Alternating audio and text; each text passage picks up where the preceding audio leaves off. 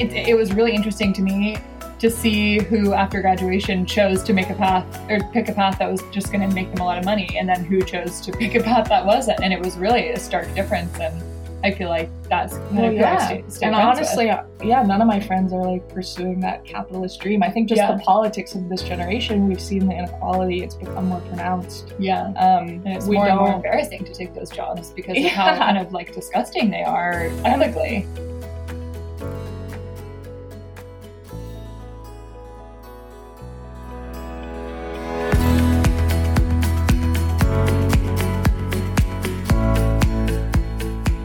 everyone. I'm Denise Gorant. Welcome to Bite Your Tongue, the podcast. Thanks for joining us as we speak with experts, authors, parents, and even young adults to explore the transition from parenting our young children to building healthy relationships with our now adults. Hopefully, we'll grow together, learn about ourselves, our young adults, and of course, when to bite our tongues. We are so happy you're with us, so let's get started. Hello, everyone, and welcome to Bite Your Tongue, the podcast. I have to tell you, I think this is going to be our craziest episode ever. In fact, this is the first episode we're recording in the evening. I'm solo, and I'm having a glass of wine. Wish me luck. So, what is this we're going to talk about, you may ask? Well, I'm calling this episode Okay Stupid and Other Things Our Adult Children May Say About Us. Now, let me tell you how this came to be. I was listening to a podcast a few weeks ago called OK Stupid. It's hosted by Carolyn Doyle and Emily Cobb. They are both comedians and writers living in Brooklyn, New York. They met their freshman year at Stanford, so they're not dummies, and have collaborated creatively ever since. So I'm listening to this podcast and I found myself gasping every so often how freely they were talking about their lives, including their sex lives. I was a bit shocked. And then I started thinking about a couple of things. Okay, one, this really is a podcast for young adults. But then, do they all talk this way? I listened and I realized even more how out of the loop I am in so many areas. Not just about sex, but just about today's young people, their language, their life, and what they're up to. And then I wondered is this what our parents thought about the sexual revolution in the 60s, 70s, and 80s? Did we not give our parents enough credit for understanding all of that? Now, I realized I couldn't have an episode that just talked about sex. I don't think our Bite the Tongue audience would have it. So I reached out to Carolyn and Emily to see if they'd talk to me about themselves, their thoughts about our generation, and of course, a little bit about sex. Living in New York, their views may be more liberal than most, but it's a start. And I'm going to warn you now if you're sensitive to talking about sex or other activities that young adults may partake, don't listen. But maybe you'd want to share it with your young adult child. Anyway, before I recorded this episode, I talked to a few friends and listeners and asked them to provide me with some questions. So the questions are not all my own, but I'm guessing that Carolyn and Emily will take me in whatever direction they want. So let's get started.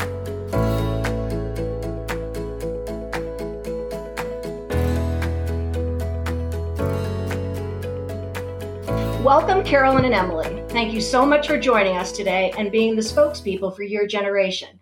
You'll either shock us or console us, but either way, it'll be fun. Anyway, in the intro, I mentioned you're both comedians and writers living in New York. Is there anything else you want to share before we get started? no I think that just about covers it we've been friends for about eight years now Yeah, we met freshman year of college, Yeah. um, and have been kind of friends and creative partners ever since. And I'm so lu- so lucky to have her. And where are you guys from originally? Where did each of you grow up? we're both from California I'm from San Francisco Yeah, and then I'm from opposite part of California, um, San Diego. Oh, okay, very interesting. Yeah. So maybe that's yeah, maybe our, our California attitude. Is Yeah, why we're so yeah. open. Laissez-faire. Could be. So let's start. You guys are both actors and comedians, and you talk about all things current. So just off the cuff, tell me what you and I, I guess you can't speak completely for your generation, but you. I did warn the listeners that you guys are New Yorkers. You're going to be more a more liberal perspective, but it's a good start. So, what do you think of your parents' generation? Where can we Mm-hmm. improve, and what don't we get completely about you guys? I guess are our parents they're all boomers, right? yeah Yeah. Okay. I'm 65. Your parents have to be Yeah, About that's the 50s, 60s. range, Yeah, roughly. yeah. Because I've got Yeah. kids 33 and 30, so uh, about the same age. Yeah. yeah yeah and we both have slightly older parents so all in the same age range for sure Right, right. Oh man, I, I love boomers. I mean, what's not to love? I think my parents are especially like a California hippie variety. Um, but I love that they and my parents especially, you know, they they really tried to do something different than their parents. Mm. And I hope, you know, if we continue that legacy, I'll do something completely different. My kids will shock me too. I think it's yeah, I think it's the natural order of things, and they really do. My parents, at least, try their best. Um, but we do find a lot of blind spots. What are the blind spots? I mean, I'm going to say a bunch of words in a minute, but I want you guys to talk first. So, what are the blind spots? My kids and I have a pretty good relationship, but they'll even get embarrassed when I start talking to a wait person. And Mm. mom, you don't need to tell her that much. She doesn't need to know. We sort of have a joke, and it's when we were in Florida, I used to ask everyone about the sea lice. So now, anytime we're out together, my kids will look at me and say, sea lice, meaning you're talking too much. Are, so your cute. parents anything like that, or does that ever bug you? Well, that's that's so innocent. I feel like mine is like we'll go to a Mexican restaurant. My dad will try to speak in Spanish, and he only knows one word, and it's cerveza, sort of. So I feel like when my parents do it, it has a more racist bent. I've gotten that too when I say to a white person, So, where are you from? Because I'm looking at them and they have such beautiful skin color or something. And my daughter will say, Mom, you know, you can't ask that. So, what's our struggle there? well, one, I think you guys just aren't on Twitter as much. Mhm. Yeah, I think that there are a lot of rules that get made online without a lot of people knowing about them. And so to us, it seems quite obvious, but it has been something that's been hashed out in front of us kind of in live time. So we understand exactly what the rules are in a lot of contexts. I read something today that said Twitter is like the new um, water cooler conversation. Mm. um and you know we're on it online every day the conver- like if i'm if i'm not on twitter for a day i miss so many threads i miss so many like cultural events conversations i feel so out of the loop um and that's a relationship i struggle with too i don't want to be on my phone all the time That's what I was going to say. Do you think that's good or bad? ultimately bad yeah, we definitely think it's bad, but you still are, uh, you know, missing out on a big cultural moment if you are openly neglecting the things that Totally, people are talking then- about there. I think also, especially our, our chosen career path, it's a, a kind of a career launch pad too. It's Yeah, that's true. it's getting That's your true. place your face online getting likes and followers and that leads to jobs and so as much as i resist it i do think i would feel one out of the loop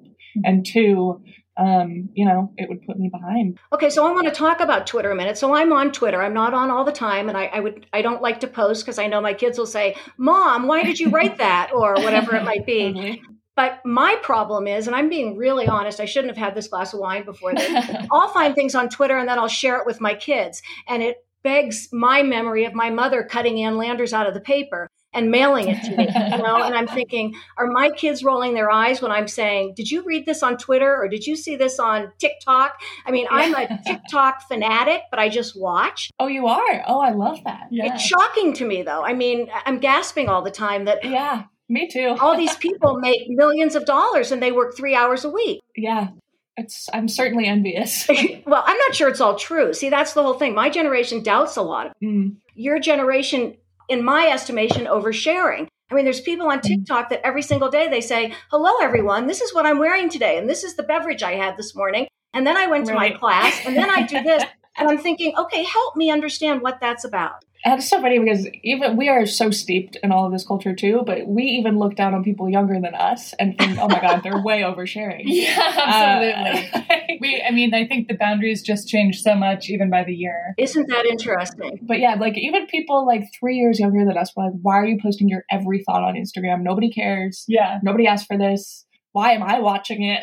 But then kind of as it turns out, people do care because people like listening and it makes people, you know, feel differently about their own lives. And so if there's anybody who likes it, you know, what's the harm if it makes both of those parties theoretically happy? Yeah, I guess that's true. I just want to say you say it makes people feel differently about their own lives. I would say it makes most people feel horrible about their own lives. Right. So that's the only thing that really concerns me. You know, so, right? Definitely just the constant comparison to other yeah, people's it's lives. very It- it takes you out of your own life. But I think it also helps you. I, I totally agree. But I think it also helps you find people who you wouldn't have otherwise connected with in real life or things that you wouldn't have shared with people in real life. It, it helps you relate to other people about them online. So I think it's Yeah. good in that What's good about that?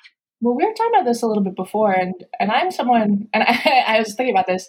I pretend like I'm a private person. I would tell you probably I'm a pretty private person, but then I look at my body of work and I'm like, oh, that's actually not true at all. Um, but I guess I do keep certain things for myself, and it is a performance, even Right. if we are borrowing so much from our lives. But Right. so this podcast, especially, and I think I had a bit of a panic when we started it because I was like, "Am I comfortable having this much online? I never post. I kind of don't have a social media presence." You said you couldn't even find me. That's by design. Um, I was a little shocked. I mean, I found when you guys were going to perform in Brooklyn and stuff, but I was like, who is Yeah. this woman?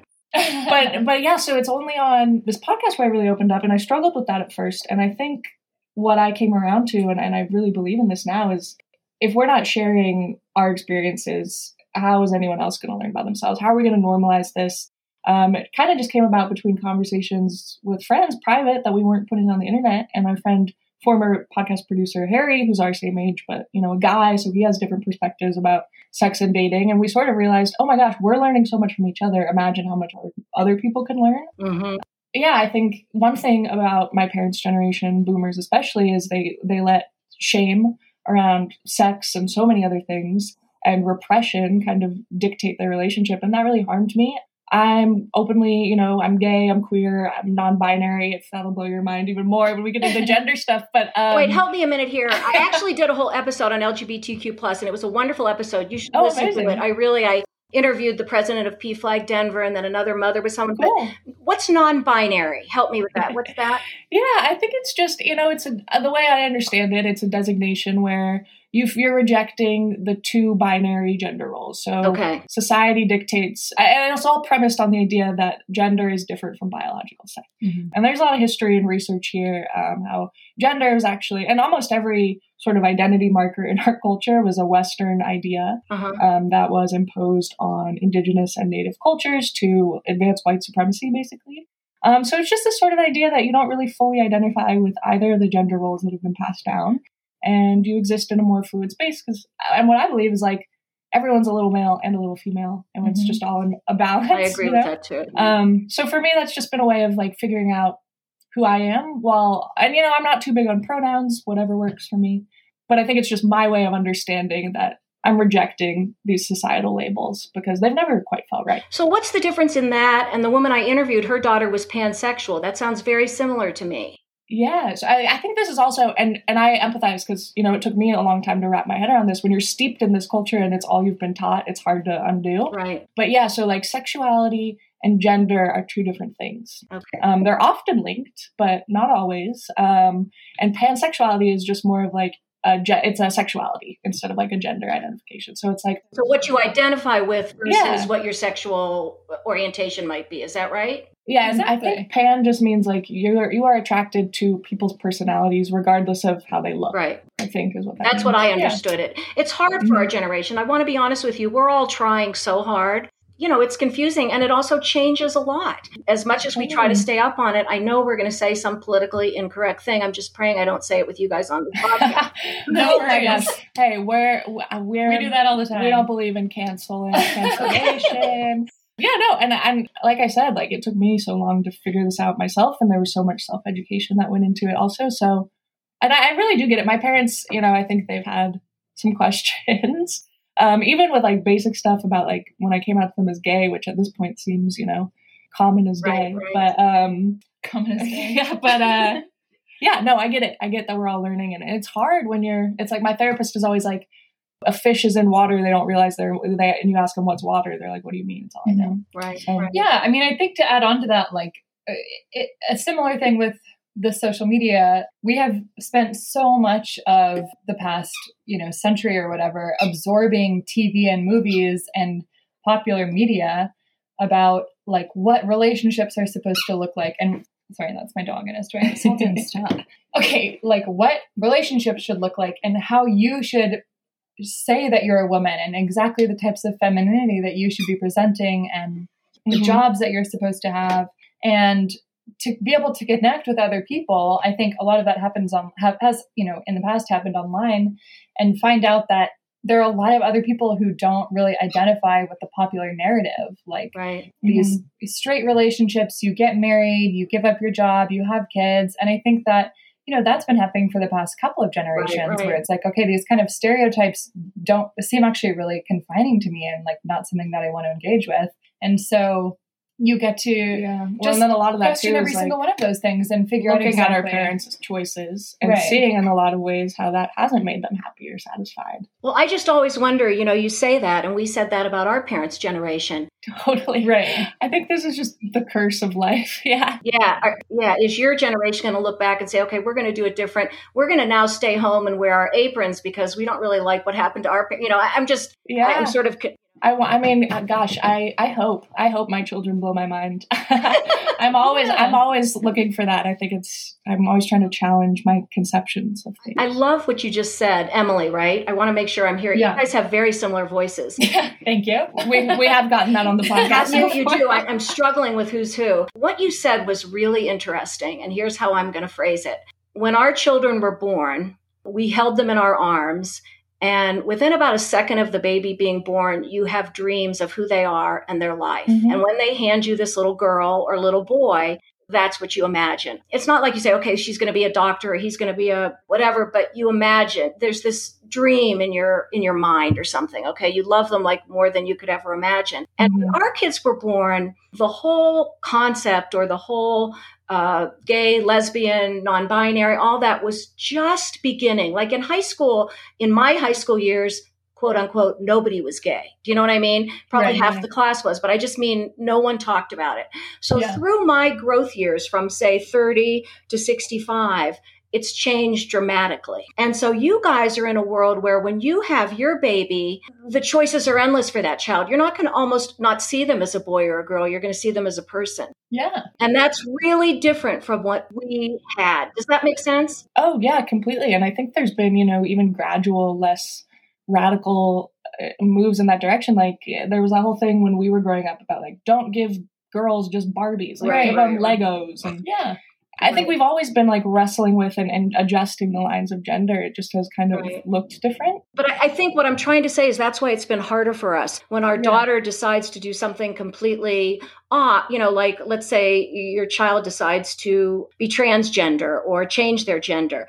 As a Mhm. parent, you have to mourn a little bit the daughter or son you're losing and come to accept the son or daughter that you now have. Does that make sense? Totally. And I think also like, you know, we're not parents and and I think maybe we did this sort of reckoning with our parents throughout our adolescence. And if we even become parents, I mean, that's probably another issue we'll talk about. Um, we will have to reckon with that too. But I think I was actually thinking about this recently because my parents have certainly, uh, you know, my conception of them has changed. And oftentimes they do not live up to what I want them to be or what I imagined them to be when I was little. So I feel like I, I have mourned that. And I think I did that at an early age, like mourning that my parents are people too. Mm-hmm. And I did have them on a pedestal. So I was I was coming to terms with that by thinking, oh yeah, I did this for my parents, and I'm pretty sure they can do this for me too, even if it's going to be Yeah. challenging. That's true. Yeah, no, I think I, I think you're right. It's just getting there. All right, let's move on now, and I want to give you throw out some words. And when I say them, just completely in terms of relationships with adult kids and their parents. Okay, Uh-huh. boundaries. oh my gosh, that, I mean, yeah, I think this is. I, I'm- I guess should we explain our relationships with our parents? I'm yeah, very, yeah. I'm very close with both of my parents. My parents are still married. Um, is that a marriage I want to emulate? Absolutely not. Wait, what Um, did you say? I missed that second part. It's like, is is it a marriage that I want to have or emulate? Absolutely not. Mhm. Um, but I love them very much. I have great individual relationship with both of them. I talk to them either text or on the phone almost every day. Mhm. Um, and Caroline, Yeah, I'm very close with my mom. Um, we talk a couple times a week at least, and I'm, I've been estranged from my dad for five years. So, talk about boundaries. I'm an expert. but I, I do think, yeah, It's so funny that you mentioned this because I just scheduled an episode with Karl Pillemer. He's a professor at Cornell and the author of this wildly popular book called Fault Lines. Mm. And it deals with both estrangement um, and how to mend those relationships. I haven't recorded the episode yet, but I'll let you know when it drops. But anyway, tell me about boundaries. What boundaries do parents step over that would make a kid Hmm. want to be estranged from them? Well, before I'll just share my little piece with my parents. My mom Yeah. is so funny. I definitely get that from her. And in many ways, I'm like, if she was born in a different time, she would be the one pursuing a comedy career. Um, but Mhm. that means that we off like my family, no boundaries, never. We were very codependent. I was raised very codependent. Moving across the country from them has been like crucial in individuating myself um, and getting a little freedom to like figure out who I was outside of the family. Um, Mhm. but okay, recently my mom and I got into an argument because I feel like she always comes to me for emotional support, typically about Mm. the other members of our family.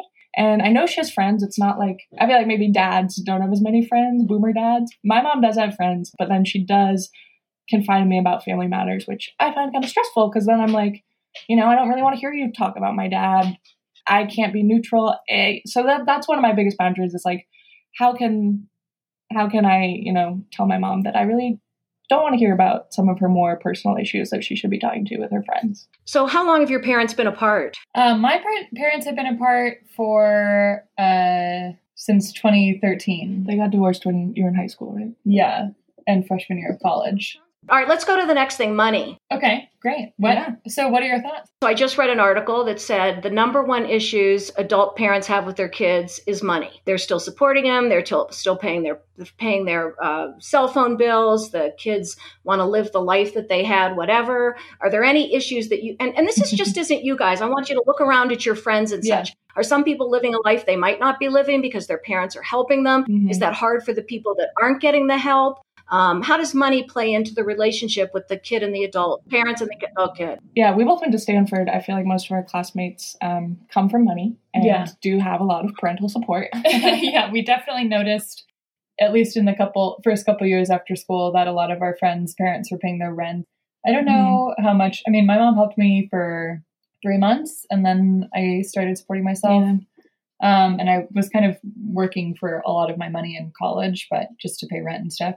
And I was happy to be financially independent. And I feel like I don't know how many of my friends still rely Yeah. completely on their parents. Or we're now we're getting into our later twenties, so Yeah. I think most people are have you know jobs that support them more. Yeah. I Emily, I'm this is Emily. I have my sister's thirty and has been living at home the entire pandemic, But paying her rent on her but still apartment. paying her rent for her apartment in LA. But yeah, I, I think especially with the pandemic, more and more people are living at home. Yeah. Uh, of my high school friends, mm, all of them are living at home Whoa. in our hometown still. And I go Wow. home and they're like, "So when are you moving back?" And it's like, dude, hopefully never. I hope not. That's not in my plan. Well, you're only in your late 20s. I bet you when you get towards your 30s and you might be saying, well, that was kind of a nice life. Who knows? Yeah, no, I'm envious Yeah. because they're not paying rent, so they're saving, they're working, and, and Yeah.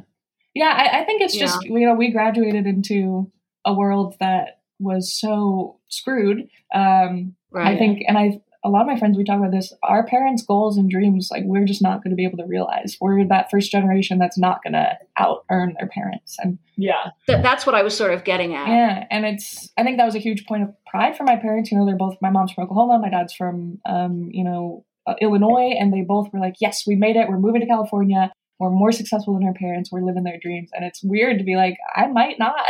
Yeah. I might not do Right. that." And they sent you to Stanford, which, you know, is every parent's dream. You know, so they go, oh, my daughter went to Stanford and now I sent her to Stanford for four years. I paid a half a million dollars and she wants to be a comedian. yeah, I I mean, God, my parents are too supportive. They could do well to be a little more stern, but I think the potential the potential is there.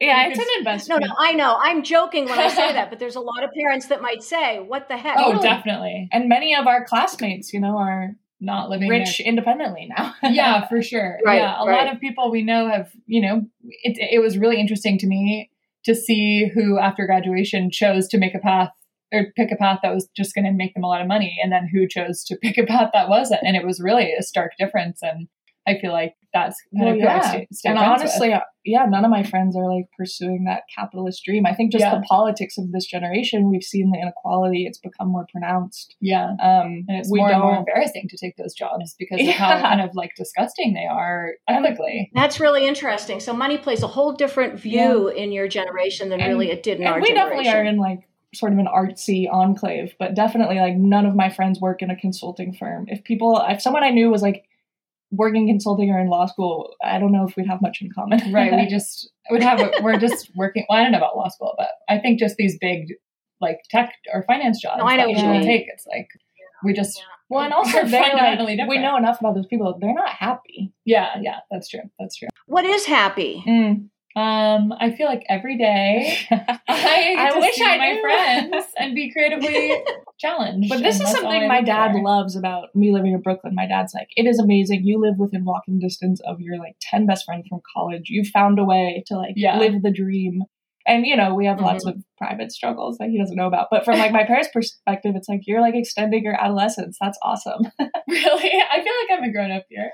I do too, but it's like it's weird that we live like I can walk to your house whenever I want. It Yeah, feels like totally. senior year of college, sort of. Yeah, but only the good parts. The good parts. Um, I was going to say, don't you feel more responsible Oh, than you absolutely, did in college? at least? 100%. Yeah, I mean, I do. I mean. I lived in New York for several years after I graduated. My husband and you know married my husband there, and blah blah blah. Eventually, we moved to Denver, but and it, I still remember those years as fabulous, Yeah. fabulous years. But I was working really hard.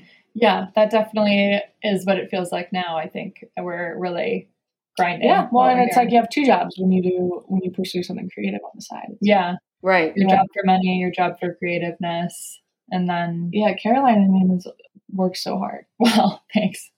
But like Mhm. always. What do you like the best, Caroline, of what you do? Um, I wish I knew. I wish I knew. I really like fabrication and design, and I also really like comedy. So I'm trying to pursue both simultaneously, and I'm very happy doing it for the most part. But Yeah, I'm we actually just and we'll link you when it comes out. But we just made a web series about using Caroline's like furniture building, you know, ability, and we made like a comedy show about like a Okay, so send that to me because I'll it's like share a. HGTV parody. yeah.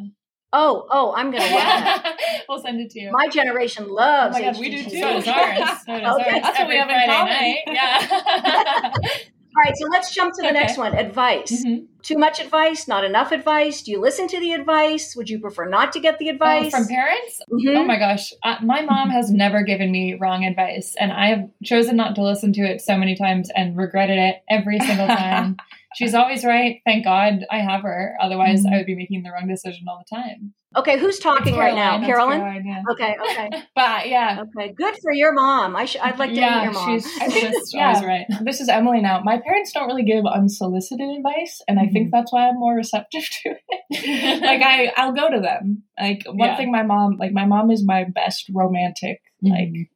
comforter. I'll go to her with like a heartbreak, and she'll immediately be like, you know, like, oh honey, it's a part. Like it makes me feel connected to someone who's done it before. Like she knows she's survived, um, and I do really take comfort in that. yeah. But yeah, Well, that's pretty good because that's one of the things I find most kids Mhm. say they're getting it too often or you know whatever. So it's really I great. think our parents are just pretty laid back too. Yeah, I mean, our parents have no control issues at all. They're both very supportive of whatever we choose. But to my do, dad, so- my dad's mom was very hard on him, and Mhm. you know, uh, he carried that with him his whole life. I think that's why he's so laid back with us because he had a real chip on his shoulder. yeah. Now that she's gone on, he is quoting her all the time.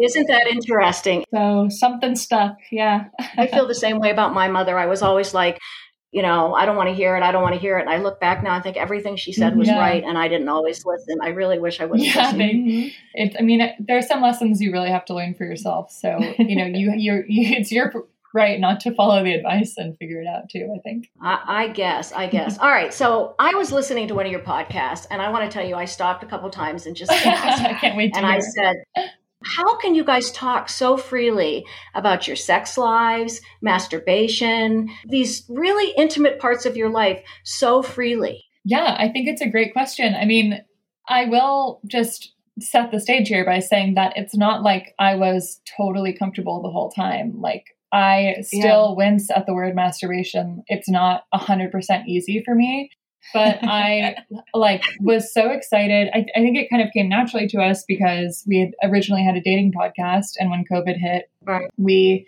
needed something to talk about that didn't involve having dates over Zoom because that just wasn't really doing it. And Mhm. so we started talking about sex instead because we were all having really interesting experiences with it at the time.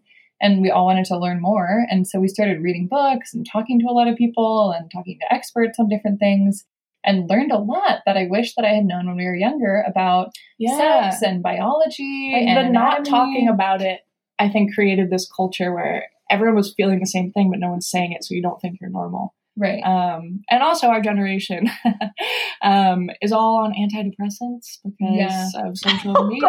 Like, you know, so we were all having like similar sexual issue, like Mhm. dysfunctions because of this medication. And so Mhm. I think it was like, oh, I'm not weird. Like this is now like a normal part of human functioning, I guess. yeah, and I But yeah, it was You know, I guess I can understand talking to good friends about Yeah. it. But as I was listening to this, and I think someone mentioned they were autosexual, and that was the first time I ever heard that expression.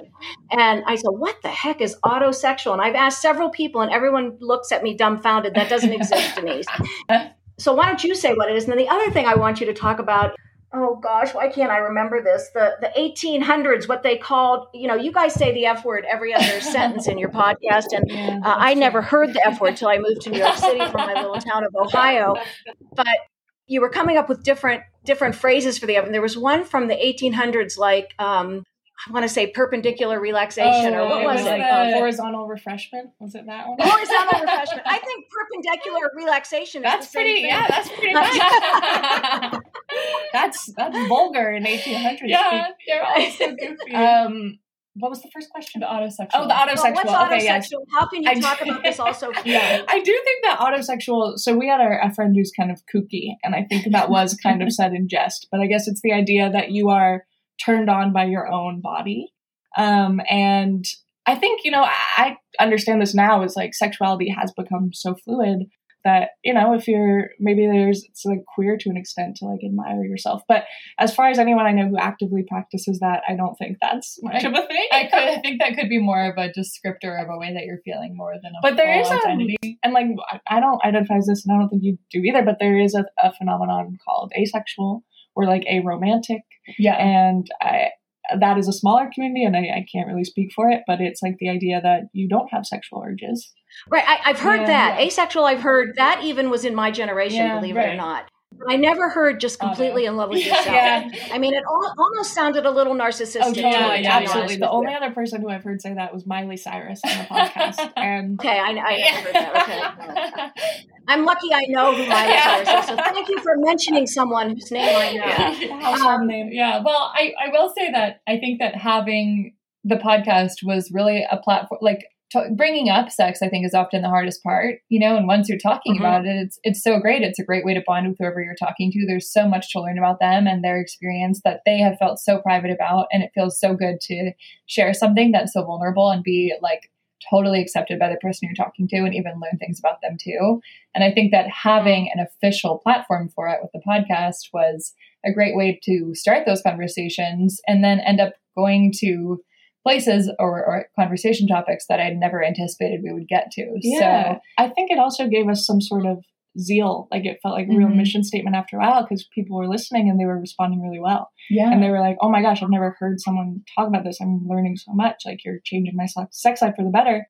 And so then I think we began to feel like, "Oh, we're doing a real service to the community, even if it means pushing through discomfort." Right. No, that makes perfect Yeah. sense. And sometimes I do think when people are in their car on their walk listening to a podcast, they really think it is just you and them. Yeah. definitely, it has like an intimacy. So there's a little bit of, Mhm. you know, I listen to a lot and I think, okay, they're really just talking to me. Totally, and uh, Um, you know, it's audio, so it's like they can't see our blushing faces Yeah. or anything like that. Right. But also, I think part of it too is like um, I really believe in like reclaiming shame. Like, what Mhm. what what do you find shameful, and like why do you feel that way, and how can you take ownership over it and make that like something that's powerful to you? yeah, there's just no um, reason to live with feelings like that. Or and I think that was born of like being have been like extremely internalized homophobic and internalized transphobic, and then realizing like, oh shit, the stuff that I'm uncomfortable about is exactly what I need to investigate further. Mhm. totally. So that's interesting. So I did reach out to a few people. I think I told you guys this and I asked them for some questions. And one woman went into this whole uh, concept of sex driven by evolutionary biology and the cavemen were driven to have sex and blah, blah, blah, blah, blah.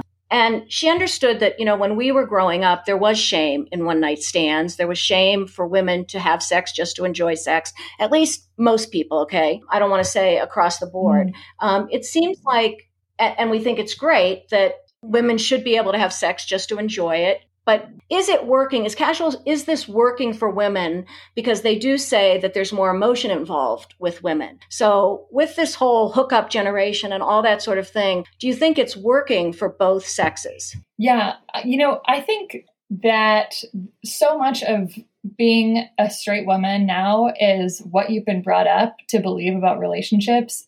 you know, if you just look at rom coms, like I can't think of really anywhere else in my life besides maybe some conversations with, you know, my mom or friends of my mom where I learned anything about what relationships were supposed to look like or how interactions were supposed to be. And so I took in so much of my understanding about relationships through the media, and I had this expectation that you meet someone and they have to, you know, be obsessed with you. They have to think you're hot and beautiful and all this stuff.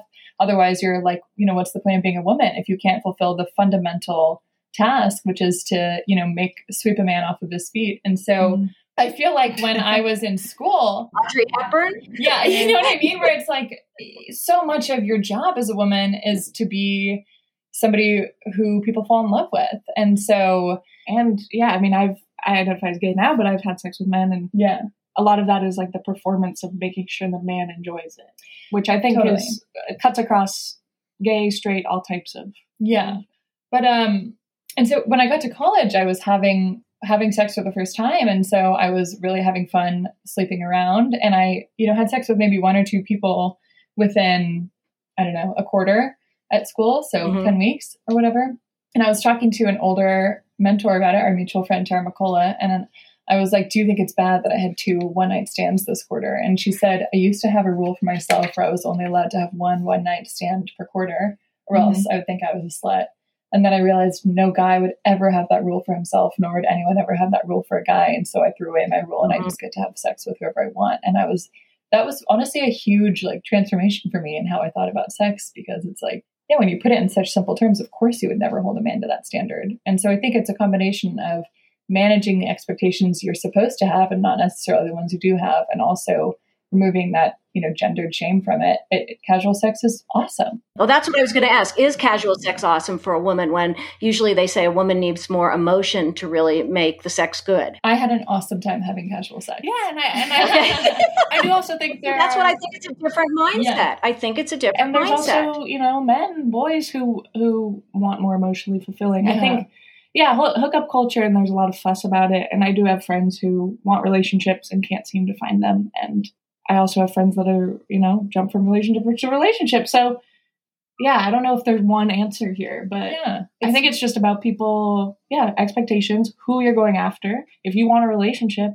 maybe don't go for the frat boy who's never had a relationship in his life. Um, yeah, mm. you know, it's just another example of picking the the form within the media or within the genre that is best for you. It doesn't have to be but, yeah. relationship or no relationship. It can be any anywhere on the spectrum. But both you and me, we are we are pretty much long term relationship folk. yeah, in recent years, definitely. Interesting. Let's go to living together. Okay. You know, again, my generation was on the beginning of living together. I don't know if your parents lived together. Many, many of my friends mm-hmm. lived together. I did not because I thought my parents would drop dead. um, I sort of feel like it's happening even if you don't know the person very well, people move in together for financial reasons. Yes. And I see a lot of people, well, let's see if we move in together, then our rent's $2,000 a month. It's only a thousand a piece. We can get a one bedroom. Yeah. And the relationship doesn't play as much into the living together. Do you think that's true or not? I think definitely that's just the economic reality is like, if you have to have a roommate, might as well be, you know, someone you feel completely comfortable with. Yeah, it's it's definitely better than having a stranger from Craigslist, yeah. and you're going to have to have someone yeah. most of the time.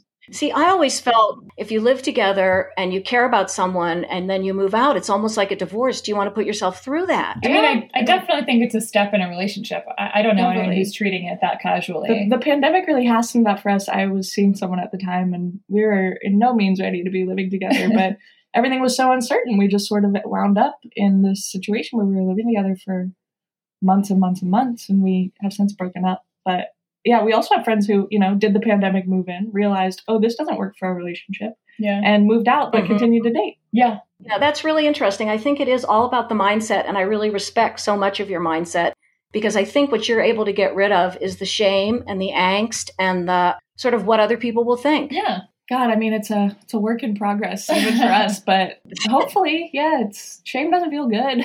I mean, I really just don't think that anybody does care what we do. Like, I do think that all of our friends and our generation is pretty open minded, so it's pretty easy to make these decisions because everyone is really supportive for the most. I mean, who I'm friends and you're with. not living in your hometown, so no one really that's knows. True. Yeah, we also live in we live in New York City, where yeah, I think it's a different reality. That was my favorite part about New York City the anonymity. You can be whoever Yeah, you want to be totally. at any moment of the day, anywhere. Yeah, Mhm. that is super true. Sometimes I'll tell white lies to strangers. Yeah. Exactly. I used to sit on the bus and have conversations with people that I would never have, sort of. You know, I That's knew I'd never see them again. They knew everything about Yeah. me.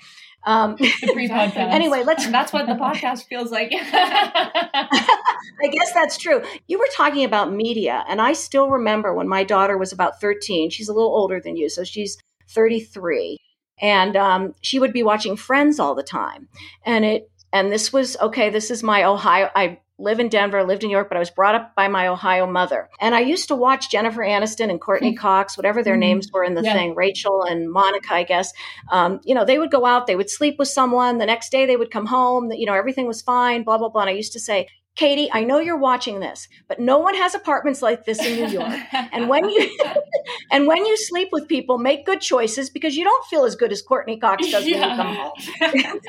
but maybe that's not true. You know, maybe the times have changed and it's okay. Look, I think that you can definitely feel hurt by a one night stand. I mean, the stakes are definitely not zero. Like, you still need to have safe sex and know what you're getting into and not set your expectations to an, in an unrealistic place. Like, And, yeah. I've definitely been burned. It's not all been great, but it, Well, I think it can be really fun. Not to bring this buzzword back into it, but I think it is about knowing your personal boundaries. If you're Yeah. in a place where Yeah. you can handle Mhm. Something that's more emotionally flimsy, go for it. I think I've also, you know, not known what was good for me and gotten hurt. yeah. A And learning experience. Both are valuable. right, right. Well, that's why you're all on antidepressants and in Yeah, therapy. literally. Uh, Literally. Ah. All right, let's let's talk about relationships in marriage. And This is just my observations. I'm nobody, okay? I'm just an observant person, I think. There's a whole group of very traditional kids getting married, 28, 30, Mhm. 35, having kids, buying their house, very traditional. Then there's the other half that either just live together for a long time, don't get married, don't want to have kids, or want something completely different than their parents' generation. Mhm. How do you see things moving in this generation? What's your generation feeling about the whole traditional marriage thing? Yeah, we have classmates, high school and college, who are married and have kids by now. Yeah. Caroline and her boyfriend have a dog. Yeah. I'm, I'm still pretty sold on marriage. Everybody has a dog. Yeah, dog. that's true. yeah, it's good. It's good. I Um, mean, I think that it's again like I, I am so supportive of the friends I know who are really set on getting married and having kids, and like I think that it definitely will come later for our generation because of the financial instability. But I also think that there will be more people. I don't think the majority of people, but I think there will be more people who choose not to get married and have kids. Yeah, um, I guess I can speak to this. I recently um, was in a non monogamous relationship, and ultimately it didn't amount to much. We were quite monogamous, but what I really liked about it was there was there was a freedom. Like we acknowledged the reality that we were young and we were attracted to lots of people, and that we probably weren't going to get married. And so it just gave this freedom in our relationship where we could talk openly about these things that otherwise could like be very taboo. So it was like normalized to have crushes. We could be like, oh, I think that person's kind of cute. And instead of getting really possessive and jealous, it, it just gave us, it made us both feel very empowered. And it, we never felt like we were keeping anything from each other. And that was something that in prior relationships I felt very um, like stifled by. So even though we ultimately didn't really even act on it, but it was just this idea that like, oh yeah, our parents are all in pretty unhappy sexless marriages, and we can like acknowledge that there's a different reality. And again, it's just like about communicating your expectations. It wasn't all, you know, there was definitely times where be like, oh my gosh, I'm feeling jealous. Can we like talk about this? Yeah. And is this something you told your mother about, your parents about, that you were in a non-monogamous oh, yeah, my relationship? Mom loves it. my mom is like, that's the way to go. Like my mom, like I think, you know, if she could do it again, maybe she would do something like that. Interesting. My mom would be Interesting. But yeah, I mean, and I don't even know if my next relationship I'll want that. It could very well change. But I mm-hmm. think marriage, as I've seen it play out, doesn't seem very fun. And a partnership is appealing to me. Mhm. But I also think you could have, like I like Caroline is a life partner of mine in many ways. You so know, true. like I think we're getting it from more people, and I think it's a good thing. yeah, there's there's a lot more opportunity for emotional intimacy, I think, in far more relationships because you have the language and and ability to get really Mhm. close to people in a way. And that- it's like we're not having kids, so our friendships are our most like meaningful relationships. right, right, right. But uh, yeah, I do think I want to have kids still. I mean, I love children. But we can be fertile for like another. yeah, and then you know, 12 years. I'm probably going to end up with a woman. It's like, well, we'll have to adopt or something Right. anyway. So I don't feel as much of a time clock, but Right. Yeah, My big thing is every the, the the government should freeze every woman's eggs at 21 so they can have kids whenever they want. Yeah, it's so I like unfair that. that. there's a clock. Yeah. and it's so expensive too. I have a friend who's Yeah. who's in her 40s and going through that now and painful and That's a really interesting idea. To, I wonder yeah, everyone could have longer careers. Everyone should have their eggs frozen 21. Right, That's when yeah. 18 to 21, whatever—and then you can decide whenever you want. because we're not even getting any career traction until our 30s. Yeah, exactly. Exactly. Um, okay, let's go to the workplace. So when I grew up, I was trained. My dad was an entrepreneur. You know, he grew up with nothing, built a company. Um, his thing was work, work, work, work, beat your boss to the office, be the last to Mm. leave. And I sense this generation values work life balance so much more. Yeah, I certainly do. Yeah, I Um, mean, I think it's uh, to, impossible to come out of COVID without uh, valuing your personal time a little bit more. I'd never have that had that much of it in my life, and I feel like I felt like a new person. yeah, pandemic, and um, I think especially as I'm pursuing these creative careers, my day job was not challenging, stimulating. Um, it was not like I didn't feel like I owed them anything more than showing up. And you know, it was like those were the hours that I was staying alive, and then the other hours I'm doing what I actually want to do. And so that time obviously was going to be more valuable to me. Um, but yeah, I think this kind of goes back to this more this turn away from capitalism. It's like why should I put my body on the line for Mhm. someone who is not caring about my personal life, who's not giving me benefits, who's not who's giving me a fraction of what they're making, and I'm doing all the hard work. Right. It's very cynical not to be, or difficult not to be cynical of the mainstream labor force when you're Yeah. so clearly just being like abused for your time. But I, I mean, you know, I miss the community of an office. That's sort of like the only community that we have in modern culture is like your work. Well, wait a minute. How about your 10 friends that live a block from you in Brooklyn? Yeah, yeah. Well, I feel I have plenty, and I have the comedy community, and otherwise, you look around, and so many people are lonely, Yeah. and then they, They turn to need the work internet. happy hours. So I want to ask you one more thing when you talk about the non-materialistic and all that sort of thing. Are you ever afraid you're not going to make rent? or also the thing that, you know, as I'm moving towards retirement, healthcare, you know, all that kind of stuff plays into what kind of job you can get. How do you guys deal with all that? Oh man, yeah. I, I was just unemployed for a couple months, um, and I started a new job on Monday. Um, Congrats. And yeah, I, and then my online shopping addiction. I mean, I think there's just in general, there's like a sense of uh, the the now and the present is way more prioritized because we don't even know what the world's going to look like in even ten years. Like, is everything going to be on fire? Is it going to be flooded? Climate change has made the future so you know it's all uncertain. So Yeah. I Yeah. do think in in so many ways our generation is turning to the now for better or for worse. Yeah. Um, All right, you guys have been terrific. I always end my episodes with our guests giving two or three pieces of advice. So remember, our listeners are parents of adult children. How can we be, I hate to use this word, more woke? more you know you guys seem to have great relationships with your parents they don't give advice unless solicited um, it doesn't seem like they're anxious at all about the choice of lifestyle and profession you've Yeah. chosen but give us two or three pieces of advice for our listeners One thing I, I would really love if my mom wasn't so defensive immediately, because what really when I'm trying to educate her, talk to her about things, it's an act of love. Like, if I didn't love her, I wouldn't be taking the time to explain my point of view. Um, so I would love, like parents, keep an open mind. Things are different and wild and weird, but just because you've always done things one way doesn't mean that was a good way or the best way, or that it made the most people happy. So I think, yeah, truly be open and be ready to learn. That's we're here to learn. So I say, don't don't be afraid of growth. That's a great one. don't be afraid of growth i love it thank you so much carolyn I'm struggling. I feel like um don't talk spanish to yeah, well that's a good one. I feel like um I feel like you should know you should know that what you say to your kid means a lot to them and that they will internalize it. Mm. And so be really careful what you say because that is going to be the voice in their head for the next, you know, however many years. So Yeah, we we still just want our parents' love even when we're old. yeah. Oh Um, gosh, you guys, I'm br- have tears now coming to my eyes. I need another glass of wine.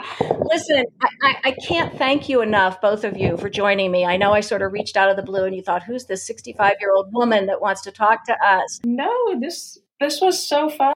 Yeah, just relax. But um, you know, in many respects, just like what you're doing, talking about sex and talking about dating, I'm talking about a topic that a lot of people don't want to Yeah. talk about. When adult children are struggling, the parents don't want to admit it. They want to tell you when their kid went to Stanford and is now an investment Mhm. banker at Goldman. Sachs. But when the kid has mental health disease and is living at home and really struggling, no one's talking Yeah. about it. Totally. And there's all these kinds of situations in the world, and we all need to talk about it. So I credit you for what you're doing, even though everyone told me not to talk to you.